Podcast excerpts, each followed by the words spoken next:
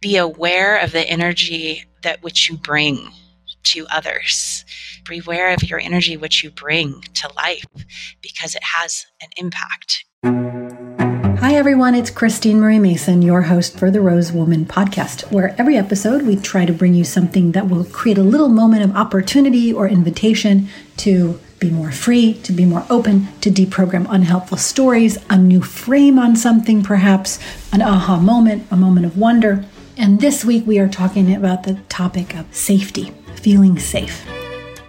I went to a really fun little dinner party, and there were a couple of very introverted people there. And to my great surprise, after about an hour of snacks and then another hour of chit chat, and uh, maybe two or three hours into the evening, one of those people, as they sort of dropped into their body and dropped into the space, became a complete comic, like a stand up comic level funny. Another person began to sing and to drum when they had an invitation. And I felt this shift like, what was the movement in the person that went from hanging back and observing, being on the perimeter, checking things out, feeling into the space that then allowed them to come straight in and start really participating and showing themselves. So, one of the great gifts of feeling safe is the idea to really fully be yourself without apology, without holding back. That applies to lovemaking also. The most important thing for women in sexuality is to feel so safe that they can let down and be in their full desire and be in their arousal. So, how do we create that kind of safety? We are just coincidentally today um, on the farm hosting a workshop on Betty Martin's Wheel of Consent. So, one of the forms of being safe inside of yourself and being safe in groups is to get really good at boundary management, at naming your desire, what you're willing to accept, what you're willing to give.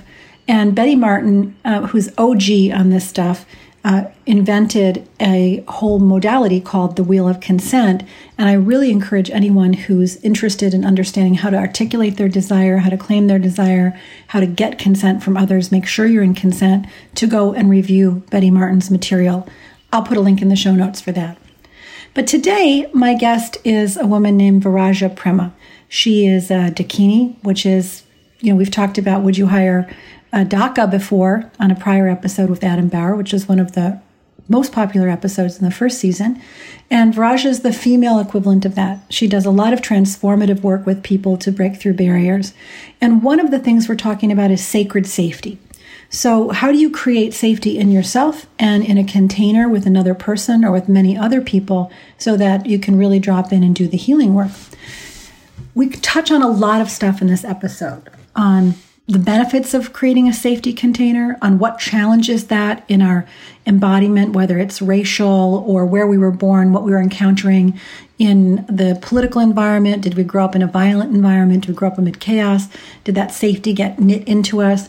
What about safety in a female body? How to cultivate that? You know, how how things like birthing and sexuality and overt attention can impact people and their feeling of being safe in themselves and sovereign and what some adaptations are for that. And she tells some very good stories. So I hope you enjoy this episode. As always, the show is brought to you by Rosebud Woman, the intimate wellness company that I founded in 2017. You can find Rosebud at rosewoman.com. And please support the brand because they support the show. The lovely transition for me in the last couple of months is that um, my eldest daughter, Samantha, has taken over the company as president. And man, is there anything more beautiful than seeing someone step into a magnification of their gifts? So, as she stepped into this role, she's doing a phenomenal job. So, if you want to give me a boost as a mama, you can give her a boost also uh, in her new role as president by checking out rosewoman.com. Okay, with no further ado, I start by asking Viraja, what is safety?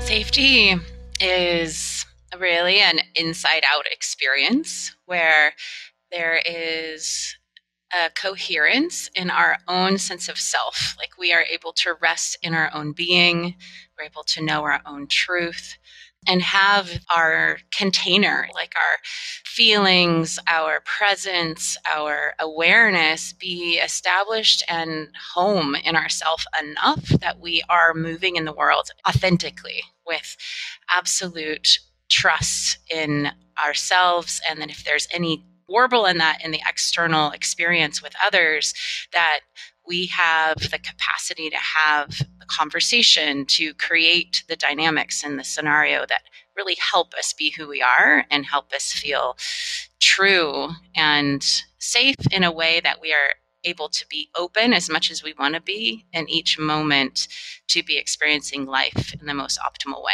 It sounds like there are things inside of the self that get in the way of that, as well as things that are outside of you, environmental factors.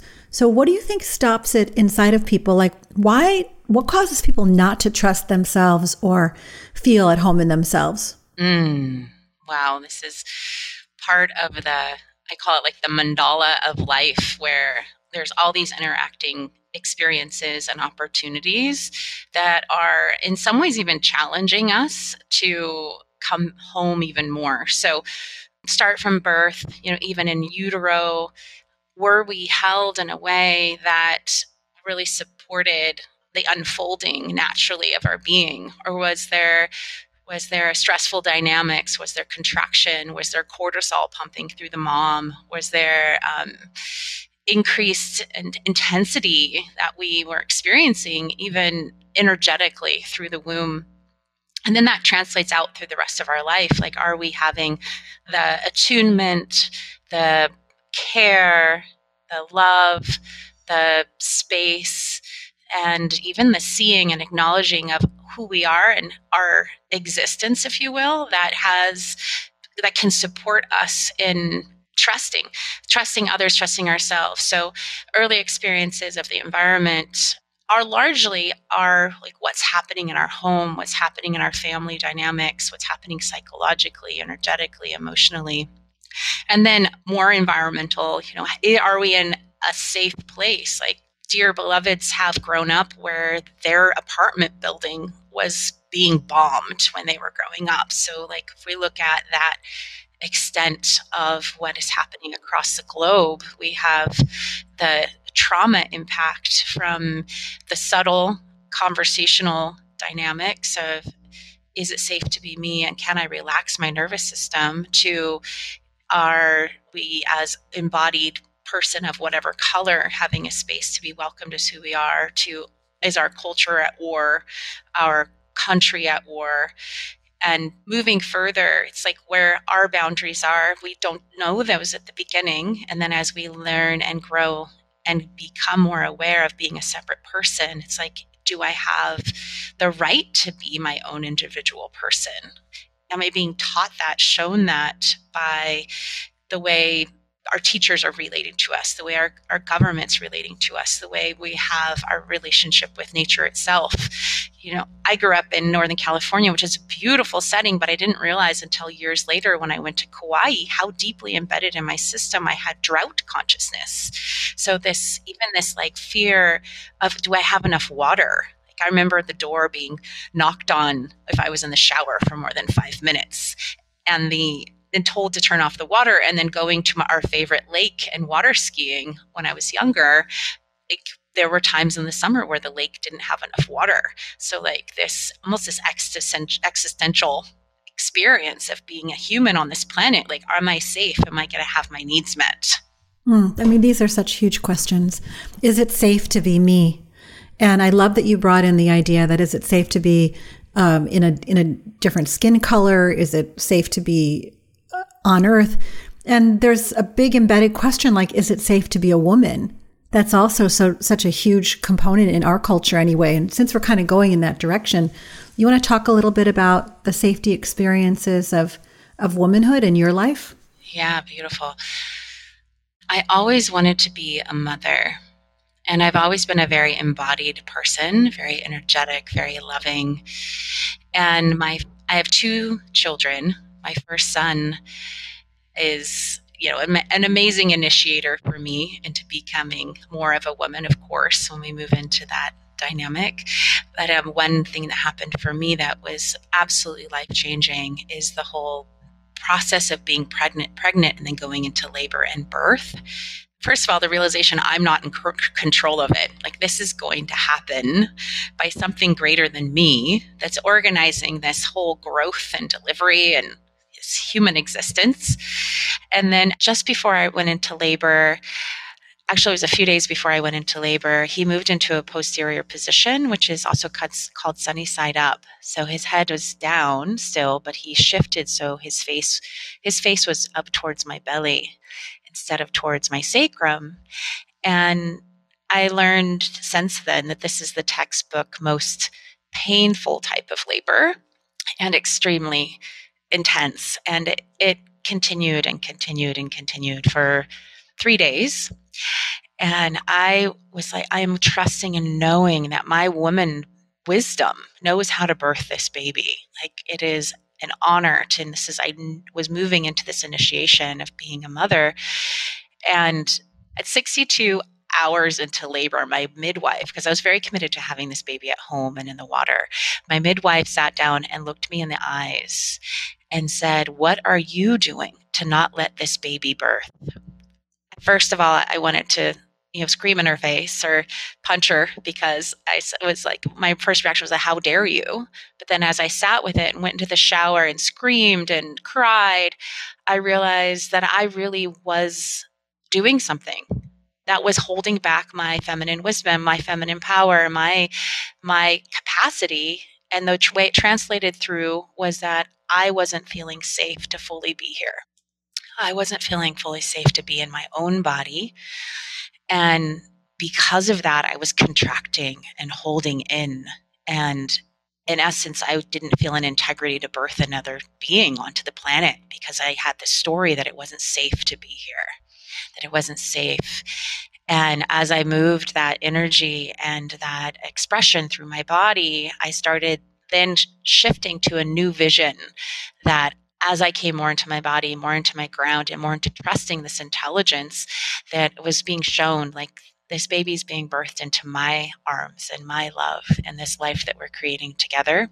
Wherever I was getting that information in this body, this DNA, or across time of not being, feeling safe, that that was relevant and to whatever degree very, very true, and that I could clear that out. I could clear that out and imprint something new. And he and I could do that together.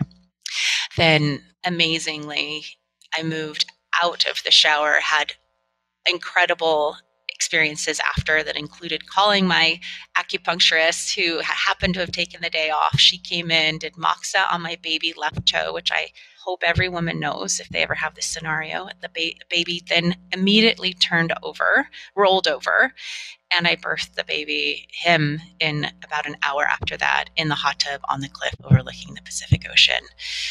Yeah, my takeaway is this deep embodied rewrite and acknowledging that not only do I have that embodied power, but that I'm with a team, that with other beings, and we're here to help each other. Like my, the women came around me, my acupuncturist came, the disconnection not from the men but i but from like into myself. Like there was a, a part of me that was wanting their dad to help me to do it for me to to guide me to make this safety which is partly true. That space was beautifully held but there was an inside access that i didn't know how to find until that moment of really really coming home into myself and albeit it's been my whole life journey of like how to be safe in my own body. So this was like the graduate like dissertation in some in some regards. I mean, are you safe giving birth is not an unreasonable question. And it sits in the ancient DNA of women that it's very likely that you'll die you know it's not an it's not an unknown experience to our grandmothers and our great grandmothers and women in our in lineage is like one in four women died in childbirth. Not one in four childbirths but they would have like a dozen kids.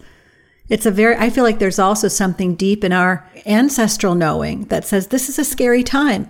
And so you're kind of pointing to this thing where it's scary And yet I also have to trust my body and engage with it in a way that makes it more safe, where I'm going with the process and believing in my own capacity that mitigates that ancestral and very real physical danger.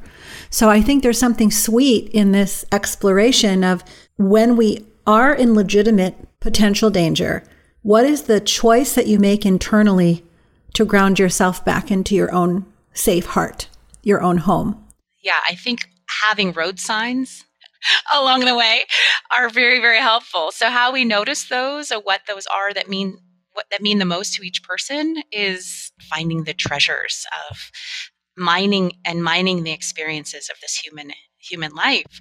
So I took what I learned from that and then my second birth I had a moment where it was starting to intensify and I it was almost like a Y in the road and I could have gone to the one side, which would have been the contraction and the fear.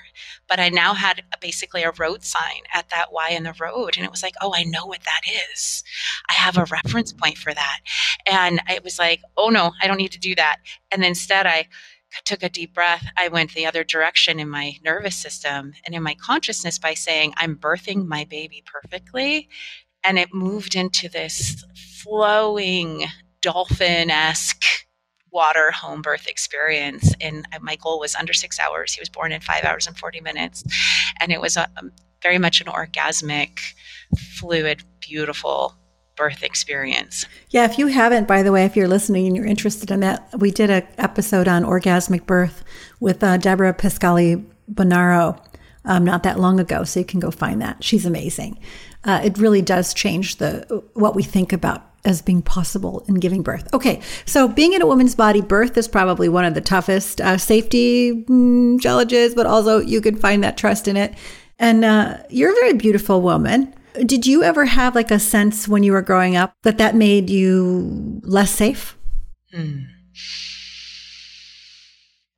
I didn't know how unsafe I felt until my mid 20s because it was like the fish that's in the water doesn't know it's in the water.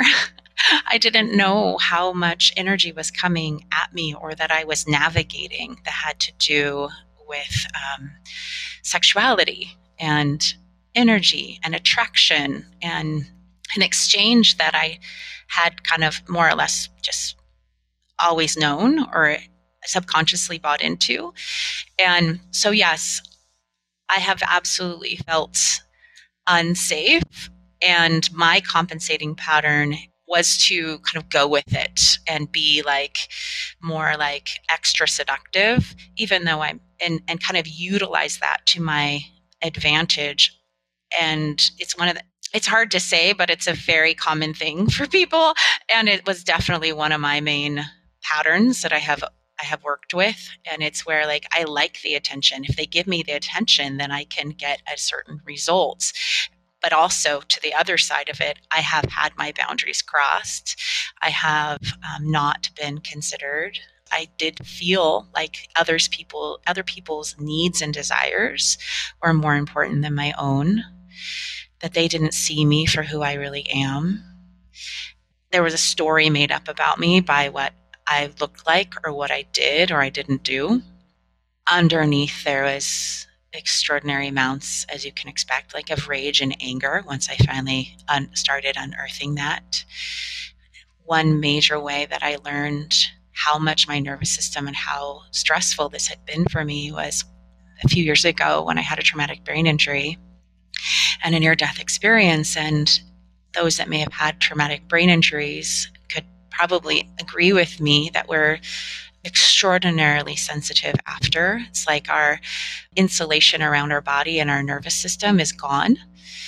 I was very fortunate. I had some dear healer friends and very attuned friends, and some people that did like somatic experiencing and network chiropractic and very, very subtly attuned practices that would just be with me. And they would say, no, just slow down. And as I slowed down, I started feeling like the tumultuous flow and anxiety, dysregulation that was underneath the surface that I had no idea was there. no idea. I had been coping or compartmentalizing or denying it for so long. And it was overwhelming. It feels like a, like if you go to an immersion or a retreat, I felt like this was like a gift because it was a period of a year. It took me more than that to fully recover, but a year where the really the main thing I could do was just stay attuned to my own body, my own system, and communicate as best as I could from that place. And it was very frightening for quite a while and overwhelming. Like I would cry and I just listened to this amazing woman. It's an older TED talk, but she talks, she's a neuroscientist and, and neuro researcher, and she had a stroke and she speaks from the inside of the experience, like with her observer mind, talking about what's happening in the left and right brain. And as I'm watching this TED talk, I started crying because it's ex- exactly speaks to my experience and what her one of her main messages and she even brought this to Oprah is like be aware of the energy that which you bring to others. Be aware of your energy which you bring to life because it has an impact. And being a very energetically sensitive person and a and an empath, I have superpowers because of that. But my very, very sensitive human self hadn't had a chance to really reconcile how much I had been impacted and, and managed my whole life. Yeah, that TED Talk is um, my stroke of insight. It's Jill Bolte Taylor's work, I think of 2004. Maybe the book came out later. Maybe maybe her talk was in 2006, but it was a pretty amazing narration of of witnessing it from the inside. It also made me wonder like all the people that we think aren't cognitively present, you know, they might be having totally vibrant, exciting experiences inside of their own mind. Who are we to tell? But this is all part of that question of like, is it safe to be me? You know, there are other adaptations. The one that you describe kind of going with it and, and leveraging it and playing on it is very intelligent. And then there are other people who kind of contract and pull away and shut down because they can't take it. But I think identifying and, and seeing like what is my particular adaptation, that's a very interesting process to kind of unpack. And then you keep, you've mentioned a few times uh, boundaries, boundary violations, knowing where you end and other people begin and and how that impacts safety. And I'm kind of curious because as you were saying, sort of where does our awareness of are we safe or not develop? You know, if it's prenatal, if it's early childhood, if it's environmental, if it's weather or climate related, if it's cultural, like are there different levels of, of capacity to amend those? Like, can you really reprogram something that's prenatal? I mean, I could definitely see unlearning water scarcity but I'm not sure that I could unlearn the fact that there was too much stress cortisol running through my mother's uh, umbilical cord, you know? Mm. What do you think? I would say overall, yes. I think we can. I don't know if it's 100%, but if a large percent, if not 100%, we can reprogram some of these things that have happened in our environment and our um, upbringing and our, our teachings of life. So I want to summarize as far as what we can do if we're not feeling safe. There's a few key categories that are most typical. Picture yourself in your life, either currently or in the past, where you've had a, a scenario where you didn't feel safe. And then just do a quick assessment. Like if you if, if you were safe, just say if, if in the ideal sense of safety of yourself, you would be I, the words I use is kind of resting in your center like in your heart, in your belly, connected. Maybe you, you connect more to earth or you connect more, you know, laterally out to others, or you feel the spaciousness of your connection with the, the universe, but in a place where you're also connected to your body. Just, just give that as an optimal reference point. Now compare that to when you didn't feel safe. And if you could use like a, a special view camera to kind of track like where does that your your center point go when you're not feeling safe? Take a breath and, and just yeah just notice if there's any informing of yourself of where it goes. For me it goes up and out. It kind of goes up and out like up and out like up and behind me and about 12 feet above me. Mm-hmm how would you be in those next moments with your with your center of being out and above you and behind you? How do you and relate with another when you're in that place? Numb. I'm numb. I'm not available to relate to them in that place. It goes straight to mind. Like i can just relate to them intellectually but there's no relating from the heart. It's a it's a little bit like nervous energy, like I get a little antsy, and I want to run sometimes when that when that happens when I'm in that place. Yeah. Yes, yes, yes. I I relate to that too. Like want to run, and like your pathway for running is up and out. One of the pathways, up and out. Yeah. So that's one category. It's up and out. It's like the scared cat that jumps up with its hair on its back and it's like, wow, like out of here and the result is yeah we're not home we're not here. There's like a hollowness or a numbness or even like a, a glazed look on people's face when that happens. And there's one school of thought around this and they call that the schizoid process. So it's like we're like just up and out.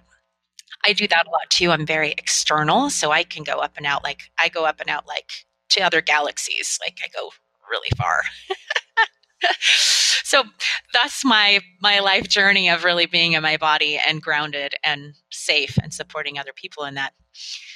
Another typical category is where you go deeply inside your own being. It's like as if you're a massive ball like anchor ball that's just going to submerge like deep inside even like deep into the earth where it's like i'm going to go so far in that nobody's going to know what's happening for me. Mm, I could see that. Yeah. So they're like seemingly like immovable. The pain of this is that they often take on a lot that's not theirs. So these could be like larger physical bodied people or um, people that have a lot of like stomach issues and things because they're like they're like stomaching it and bringing it deep inside so they tend to be more reserved or slow or they're not showing a lot of outward ex- expression but inside like you said a little earlier like there's so much going on. Like there's there's like lava there's like so much going on inside of them. One of the other categories is where they can get very demonstrative even chaotic or hysteric because there's it's those that seem overly dramatic. And it's like the storm comes up and they're they're not safe but they're like they're a little uh, you know out of control. So sort of externalizing it. One is deeply internalizing it. One is externalizing it at this plane of in you know directly with other people. And another is sort of externalizing it by going to the spiritual. Yes. Those are three common patterns. Interesting. Three common patterns. Yeah. And then the other one which is, which is very heart connected because we're wanting to protect our heart and have our heart be safe in these scenarios the the protective pattern for that could be anger or aggression or psychopath. And it's like it's coming out fierce but it's because the heart is so sensitive. It's like this heart has not been honored. And so two pathways that can happen is one is the aggressive pattern and overpowering is a lot of what that can look like. Like, I'm not safe, I'm not feeling enough or seen or honored, and I'm going to overpower you so I feel more safe. And the other is I'm going to go into like more like the sub, like seductive, like I'm going to utilize this like lower chakra power, like energy to feel more safe. There's a, you know, when they were doing all of that stuff on fight and flight or freeze, they only did that study with men. And when they added women, they found there was two other adaptations, uh, tend and befriend. And so this piece of like, okay, this is how I'm going to deal with my lack of safety. I'm going to get be your ally, and like you know, the seduction piece is part of that. I feel like. I mean, this is wonderful. So, I mean, how intelligent and brilliant everyone is to try to create a place where they can hold themselves, even with all of these adaptations that by the time you're you know, in midlife, you're like, maybe I don't need these to create safety. But by that point, they're habits. So to say, well, this is a habit, is it really serving me? Or is it a lot of extra energy and a lot of extra work that I'm just, like you were saying before, used to, like I'm a fish in water? Mm-hmm. Mm-hmm. Yeah, I like to summarize it as like head, heart, and groin. So if we can be checking in with ourselves, like, am I fully connected? And in myself, in my head, my heart, and my groin. And the work around that is fun. Like if we actually start playing with it, and and then in any scenario, it could be a business meeting, it could be how we come out of bed, but especially when we're go, moving into intimacy and our sexuality, like some of us are more head oriented and we're not present, or we're leaving our body, or we're in fantasy, and that can have pros and cons. And then our heart is our heart open and available to directly experience this exchange with this being right now. And then our growing like uh, not only is it are we there present relaxed and open but are, are we resting in our own power and our center? So head heart and groin and also like power over power under or some or that like porridge too hot porridge too cold porridge just right. Well safety and sexuality that's a whole that's a whole nother vein we should explore a little bit here you know, there's the basic safety of like, can I relax enough to enjoy myself? Like the number one thing that women in our annual survey say stops them from enjoying sexuality is the inability to relax and to like really let down. So, can I relax and feel and enjoy myself? And then you have all of the other components of can I experiment? Can I play? And then you have safety issues that are both physical safety perception, psychological safety, like what will that person think of me? Um, how will I be perceived? What does this mean about my identity? I mean, it's such a, a wide field of responses. So you do a lot of work uh, in sexuality. Can you speak to safety in that context specifically? Absolutely. I was just um, enjoying a conversation with a client recently, and we were creating the nuance of there's safety, and then there's something we could call sacred safety. There's assumed like Maslow's hierarchy, like food, shelter, water is like base survival needs. Like their safety, like they're not going to kill me. They're, you know, I I have air to breathe. I have the sustenance that my body needs in order to survive and we're able to communicate and see each other like there's some basic safety dynamics that are kind of an assumption or or understood and then there's like sacred safety so that would could include how attuned is this person to me? Do they actually know what's happening not only in themselves, but know what's happening in me? Can they have understanding and empathy for that? Can there be consideration for what I need, like how fast or slow really works for me? Are you present? Are you in an emotional process? Can I can I listen and hold space for that? And then there's conscious sensuality. So there's an assumption okay, if we're going to have sex, that means our body's going to be touching and we're going to be doing things together. But sacred safety would be what type of touch works for you? What things do we want to do now together? And the presence presence is an absolute well, you know already included in what i said but it deserves its own acknowledgement it's like are you really in this moment with me? Are you in this moment in your own body as well? And and then setting the scene, like there's the dynamics for the safe environment the environment that you're in. You know, women are highly vigilant. All people are, especially if you've had trauma, which most of us have. Like, what is the environment to set that will support the opening and the relaxation, where we're not tracking all the things around us and trying to discern if it's safe to open or not. So it's like setting up the space and the room, the physical space, the time, the communication, so that there is a natural opening. I, I often use the metaphor of the flower, does the flower have the water, the sunlight, the nutrients, and all that it needs in order to open in that space? And that could be unique for every person. And I would say there's a through line of commonalities that are important to include. So it's like setting the time container, perhaps the um, location, the lighting, the music, you know, even the flavor of what you're wanting to engage in or what you're willing to engage in with each other. I was also reading something that I really that I really agreed with and it's like what is if we just look at trauma, which obviously is a big reason why we don't feel safe. Trauma needs three things in order to heal, and it was time, energy, and safety. So I could admit there were many sexual experiences I've had in my life that were re traumatizing, even though I was consciously, willingly engaging in them because I didn't know how to set up or ask for the things I needed around the time and like how we were moving into this and is this this actual aligned for what works the best for me? And the way the energy was in the exchange. And in there i would say also the pacing the pacing as you know there's like slow sex trends and um, i was enjoying your podcast with susan bratton and like talking about like how the different bodies need different timing in order to do their flowering in order to have their opening and obviously also through rosebud woman. I, you do definitely appreciate the flower metaphor.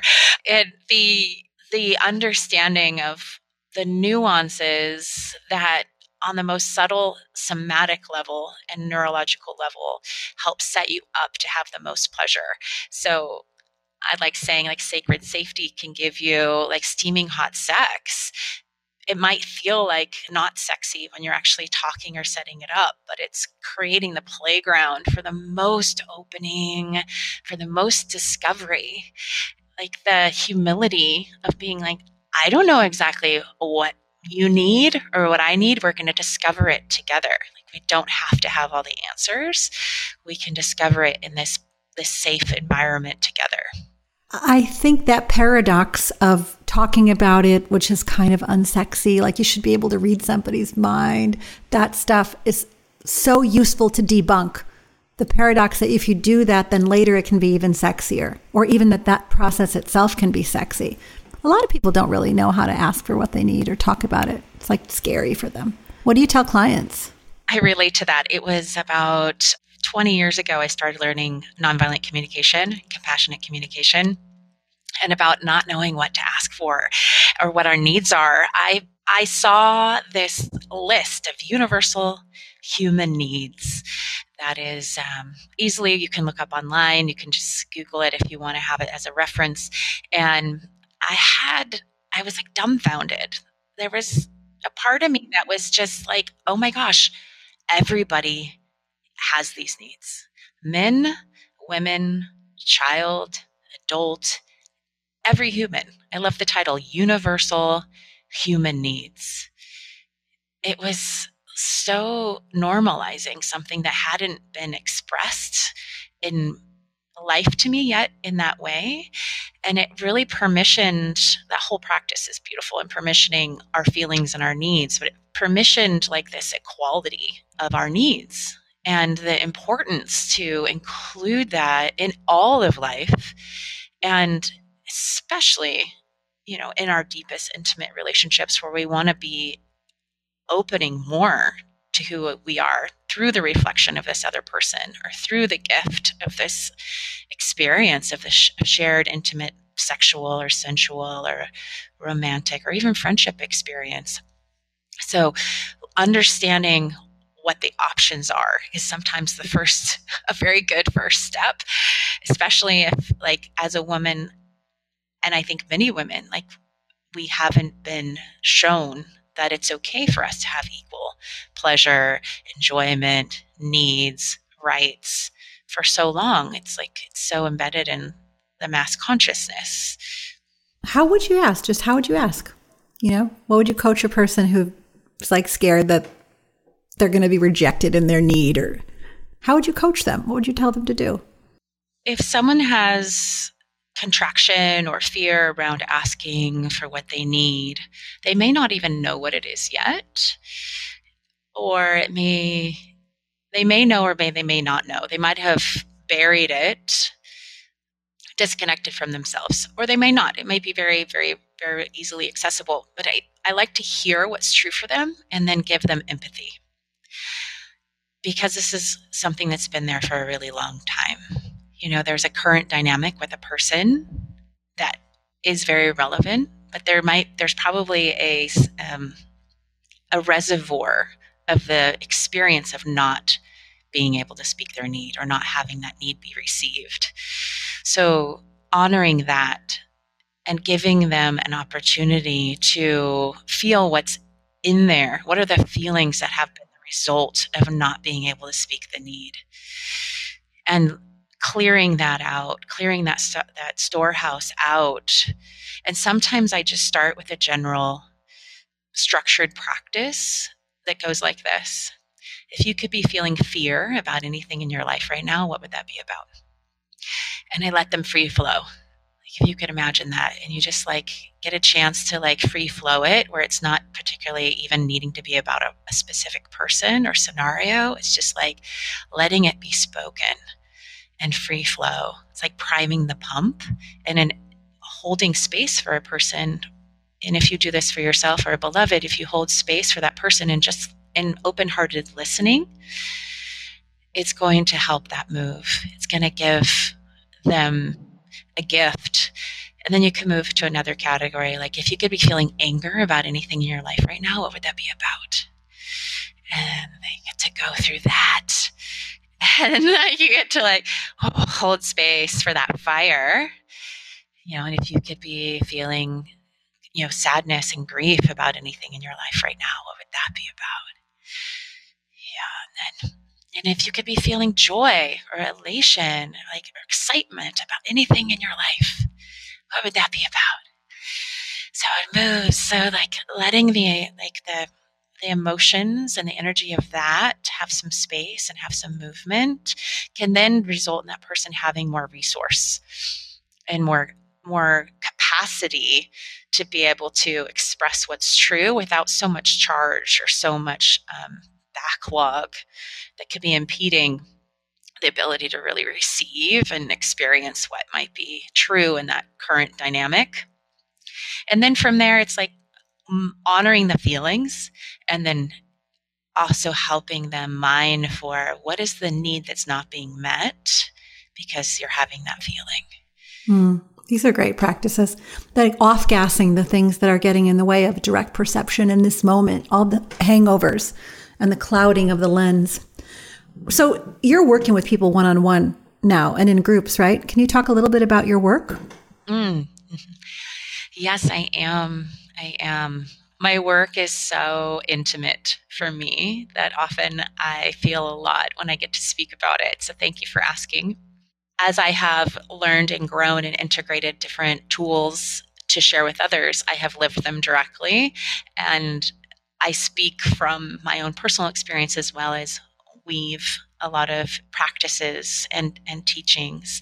And my my latest glorious passion is really supporting women in embodying their true essence in overcoming trauma, fear, pain, disassociation, disconnection, so that there is more life, more prosperity, more juiciness, more pleasure available to them. I also work with couples and groups, and I have decades also of working with men, which is also a delight because we are none of us are living in a vacuum.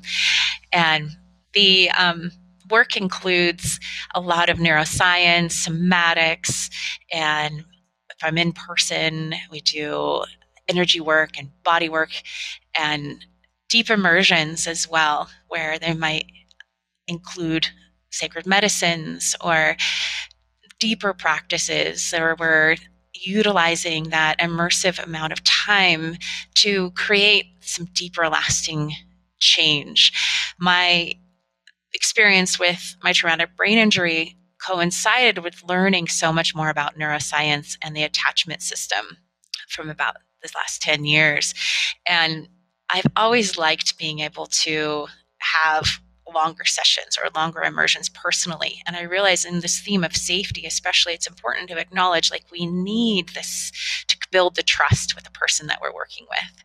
And in that trust field, there's this this time, like there's like this opening and this attuning, and there's a healthy attachment system that we can bring more online through the inquiry, through the time together, but also through different practices that actually go into the subconscious so that we can repattern places that have we've had disruptions and have caused this inability to feel safe. And in this, the conversation that is in the attachment theory and poly- polyvagal theory and um, world, it would be dysregulation, where we go into anxiousness or avoidance or um, power over, power under, because the attunement is so essential to the deep healing and transformation that needs to happen in the nervous system. I take this very, very seriously and is a great honor to help support people in repatterning and reestablishing a direct experience in their being that heals the nervous system across time. I'll put Viraja's contact information in the show notes so you'll be able to find her. But there is one other thing uh, that was really intriguing to me, and that's that you're starting a school to help other people learn how to do the work that you do. Will you tell us a little bit about that? Mm, yes. And if you want to get an outline to sacred safety, you can go to receivemorelove.com and there's one there for you to download for free. And I am excited to be launching in February the Dakini University. And Dakini University is based on this ancient reference of Dakini, Dakini as being a female embodied being that is bringing in wisdom and compassion and energy into the world. So there's actually the physical and non-physical dakinis. There's worldly dakinis and there's wisdom dakinis, and it's it's bringing in again the wisdom and the compassion in through our bodies and in through our lives and being bringing the union of that to the world. So I am passionate about that journey myself and also helping other women trust and awaken and enjoy this access within themselves. So I like saying it's for the modern woman who wants to really truly embody and trust her sensual, sexual, and spiritual power for the benefit of all beings. So it's to become a professional or to just do it for yourself or both? The first phase is for yourself and to have community. Mm, I love that. Yeah, a lot of what I believe we're healing on the planet right now is to really see and be seen in our full power, especially the women, and to have community where we are amplifying each other and where we don't have to hold back or hide or be afraid of being killed, to be honest. Yeah, there are a lot of places on the earth where being seen, period, in a female body is death inducing. Yes. Yes. So we are going to send all the love to every person in any kind of body that they may be fully seen, that they are safe to be themselves, that they can embody the divine spark that was given them at conception without the overlay of suffering this cultures around the world seem to impose. And thank you so much for being a witness and a enabler of that beautiful work you're doing. Mm, thank you. It's such an honor. It makes me very happy to be alive and share this with people.